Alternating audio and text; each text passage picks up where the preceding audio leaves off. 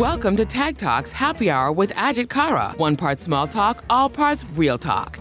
This is the part of the day when Ajit gets to know the people behind the job titles at Tag.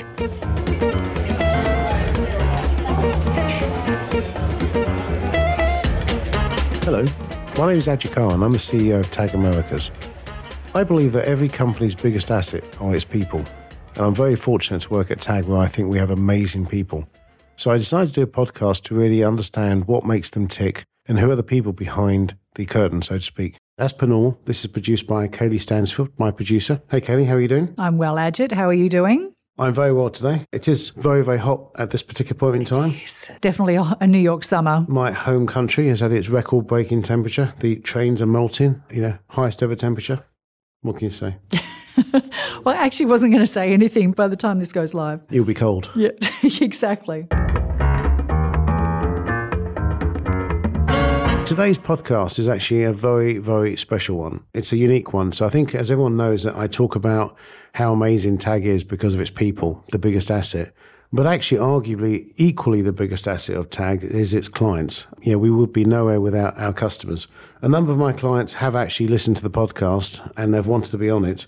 I'm very honored today that this fella here is our first client that wanted to be part of this podcast. So I'm very delighted today that I've got Scott Harding joining me. Scott, welcome to the podcast and cheers. Thank you very much. Appreciate it and honored to be the guinea pig from a customer standpoint to be here.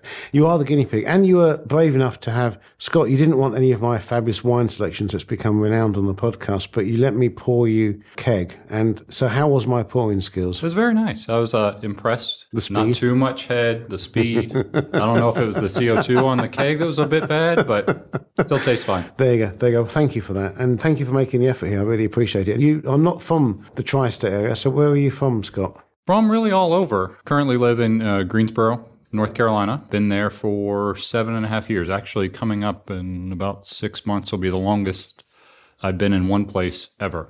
Oh, Whole life. including growing up. including growing up. We always moved at least a little bit. So from Colorado, Indiana, other parts of North Carolina, Texas, Delaware, variety of different places. You're trying to get through to the whole 50 states. Uh, tried to, but, you know, keep coming back to North Carolina, and so that's kind of where we've been at for the last while. I'll come back to North Carolina, but in terms of the moving around, was that your parents or one of them in job wise, or, or was my dad, job wise, moved around quite a bit just from his career. Oh, okay, right. And do you have a spouse? I do. Wife Kate, and then I have two kids: a 14-year-old daughter Cooper and a 12-year-old son Kellen. Wow. And how are they doing this summer? Are they uh, Oh, home? busy as get all. They're out and about, running around camps, variety of different stuff. The mom and dad taxi is still moving around quite full steam in the summertime. It never goes away, by the way. No, I know. Tell me about Greensboro. It's a beautiful part of the world. I have been there, but what apart from the job, do you love being there? It actually, because I've lived in three or four different parts of North Carolina, with where we are life wise, with kids my their ages right now, it's actually quite nice. I mean, you know, it's a 300,000 person city. So you have enough stuff. You're near Charlotte, near Raleigh, where you can do something bigger. I mean, it's not New York City or a tri state area, but we used to live up in Delaware, South Jersey area. Yeah, but you get enough to do, but you have green space and open land and And when you're in Manhattan, do you enjoy the fact that you are so so tall? I can see over everybody. It's it's it makes a big difference. The height has a couple advantages. One, if you're traveling in the airport with anyone, they can always find you. Two, you if you're on the subway and you have to stand up, you're typically at least breathing the upper air and not the lower air. So yeah, so you know those are those are aspects. But then trying to either get in a, a taxi or when you uh, rent a car or buy a car, finding shoes or pants becomes a bit of a bit of a challenge. So how tall actually are you? I'm six foot six. That is tall. I remember. Two meters for the metric foot. Well, I'm going to come on to your science brain in a second. You know, in back, keep sticking to the height. When I first met you, it was via video calls, and then when I met you in the flesh, I actually almost said, "Oh my God, you are so tall." and then I think towards the end of the evening, I, like a small child, nestled into you. You're a good hugger when you're that height. it was there was a, a fair amount of wine and uh, about a three hour chat with dinner, and uh, yeah, no, we I enjoy, hugged it out. I hugged it. I, I enjoy that. You are a very huggable person, I have to say. oh, love the laugh. Now, you are actually, apart from being very tall, you're very intelligent. I mean, like your engineering background, where did that come from? Did you, have you always been fascinated with engineering? Just for whatever reason, math and science always clicked. Biology was never my favorite, but chemistry and uh, just math just made sense out from algebra to whatever just always made sense and so you kind of put math and chemistry together in chemical engineering Yeah. But for someone that likes that, you're an incredibly funny guy. Like when we went out and spoke, you made me laugh quite a lot, actually. On that note, you said that one of the things you want to do when you retire was what? Which I, I can't quite remember how you said it, but I didn't actually understand what it was that you wanted to do. question was what did i want to be when i grew up when i was little and uh, so when i was in kindergarten i was uh, or kindergarten first grade uh, got asked that question as you know you kind of fill out the things a little bit of funny like how old your mom or those kind of little questionnaires you see posted online now but my comment was that when i grew up what i wanted to be was retired and uh, and, and I, Thinking ahead. yeah, I mean, so it's like, how can I get financially stable and not have to work? That seems like a good idea.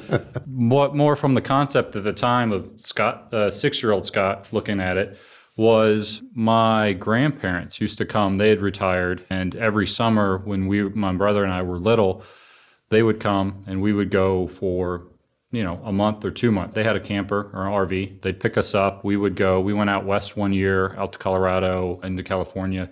One year we went up to Nova Scotia, Canada, and so like you get picked up.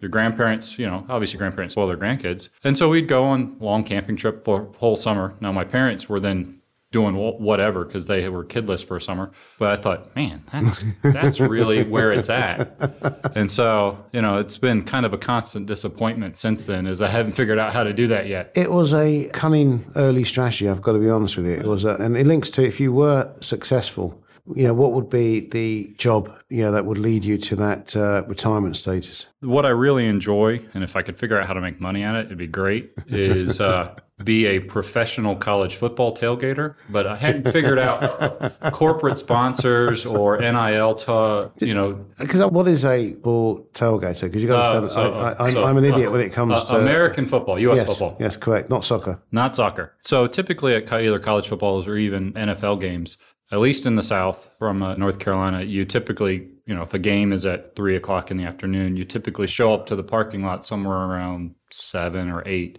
start drinking beer, you know, cooking food and just sitting Oh, outside oh, enjoying the you mean. Got it, lifestyle. yeah.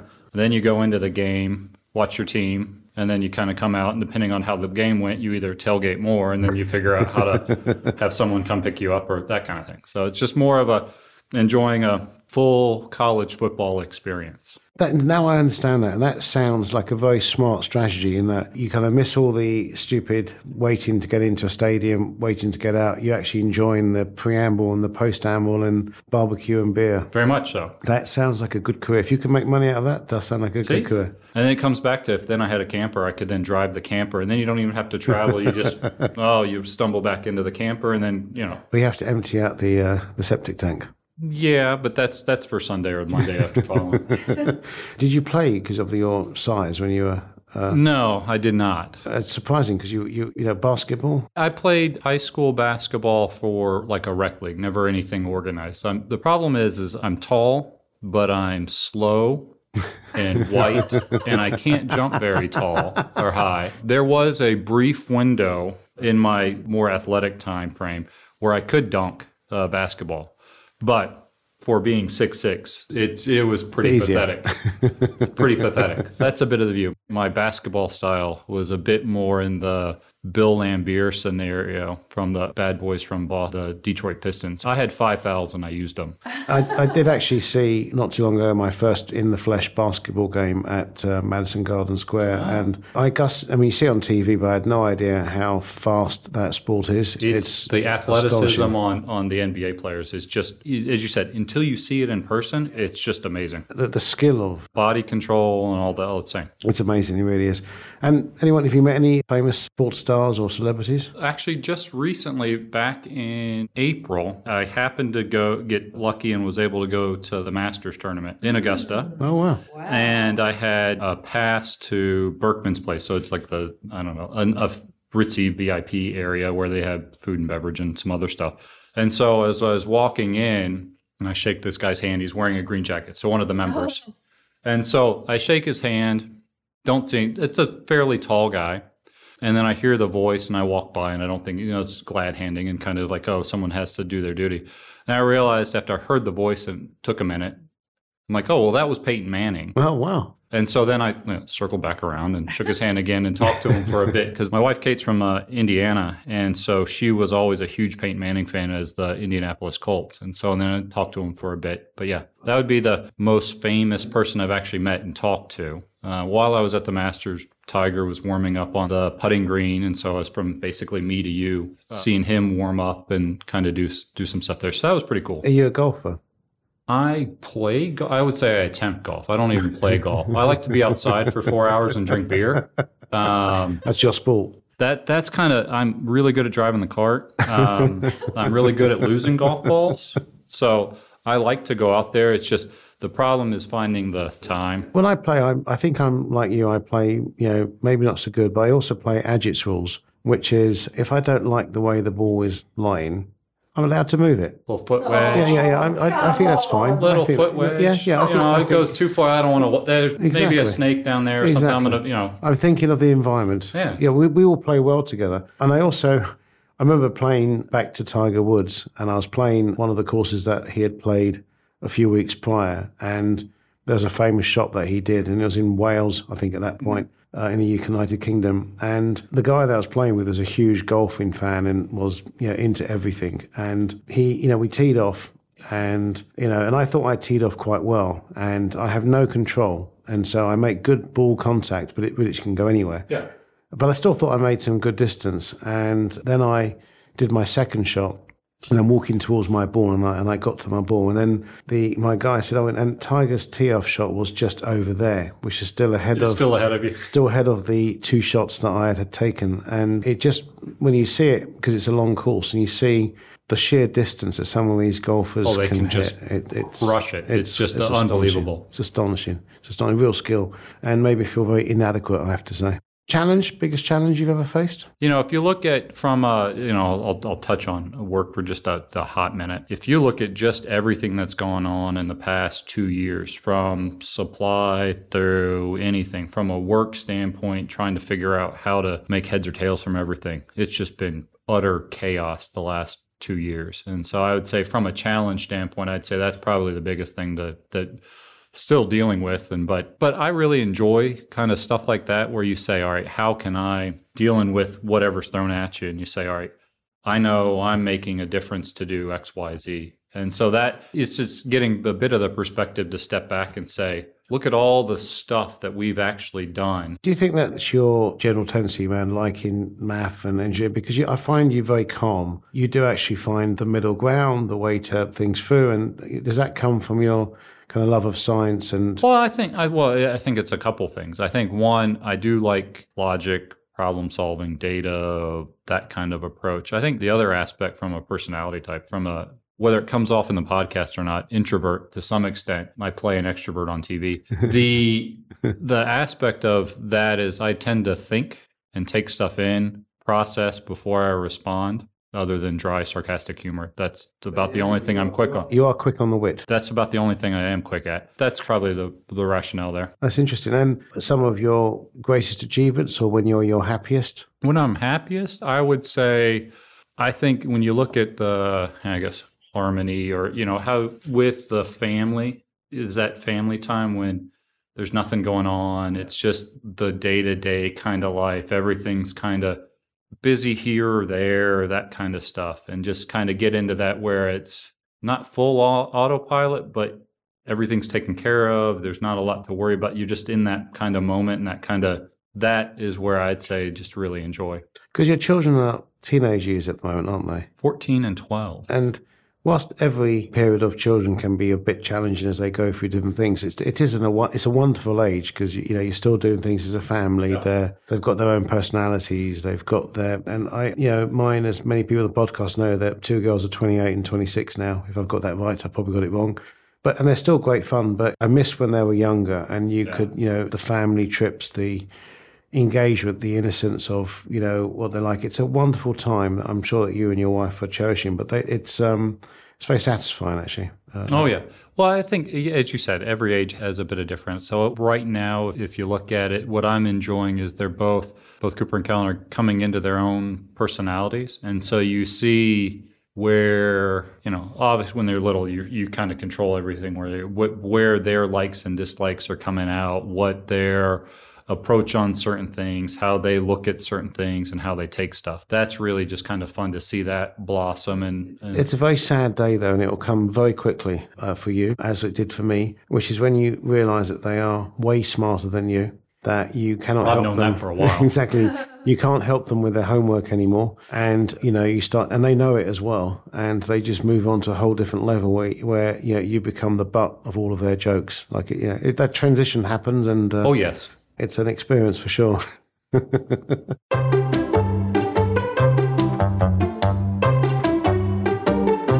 Ask Ajit anything. This is coming to the part where you may ask me any question or questions that you may have, and there's no sacred ground, as they say. That is a tough one. I guess the question I have for you, given the we're in the this lovely uh, podcast room with all the uh, the vinyl images on the wall, what drove you to do the podcast? Is this a self-serving? I think my voice is nice and smooth to do the podcast. You know, you can play on the nice subtle tones here. Is you know kind of why did you need to make this a reality? Interesting. So it was clearly so I could drink during the day. That's a good Uh, point. was one opportunity. I think definitely not the voice, by the way, as Kaylie knows, and she always tries to get me to listen to the podcast for self improvement, as she calls it. Ah. and I, that going I- for yeah, how is that going for you? I won't do it because I did this. I think I've joked before that I don't have a face for TV, and I'm not sure I have a voice for radio either. I definitely didn't do it for the silky smooth voice. I did this because I was inspired around. I want to connect our people, and you know, since COVID, we've become much more disparate. We're not commuting as much. We're not, you know, meeting people at the cooler or the coffee machine. So my only objective was to try and connect the dots and give people some light relief around what their colleagues are. And it's been very interesting to find out about people and the feedback from folks is that it's actually been working. So that, that's the reason why I did I it. just remember when we had the conversation oh, almost a year ago when you were talking about building this and your thoughts behind it. And so I'm like, oh, we'll see if that actually happens. And you're like, all right, how many how many glasses of wine did we had? And is this? And then then I see the picture. We you did a Zoom we did a Zoom call and and you were in here, and I'm like, oh, this real. is this is getting real. And I'm like, then I'm thinking back to my promise of yeah, I'll do your podcast, and I'm like, oh man, this is going to come to bite me. Yeah, So- and, and then it was the email a week that Yeah. I chased you for. Yeah, Yeah, exactly. yeah. And then we tried to do it in May, and then we both got COVID separately. And then At the same uh, time. at the same time, you in Canada and I was at home. and so then, yeah, so finally it, uh, you know, beat it down to where I had to be had to come here just to, you know, Exactly. Well, look, I, I want to end by saying I've enjoyed this conversation enormously, and that you know, thank you for making the effort. And it comes back to the fact that not only are you very huggable, which for anyone that knows Scott, he is very, very huggable. You are actually a very fun, entertaining, passionate, compassionate person. That you know, your team and my team adore working with you. And so, thank you for everything that you do. Oh, thank for you. Scott. And um, you know, cheers. cheers. Cheers. Join us soon for another episode of Tag Talks Happy Hour with Ajit Kara and learn more about the people behind the job titles at TAG.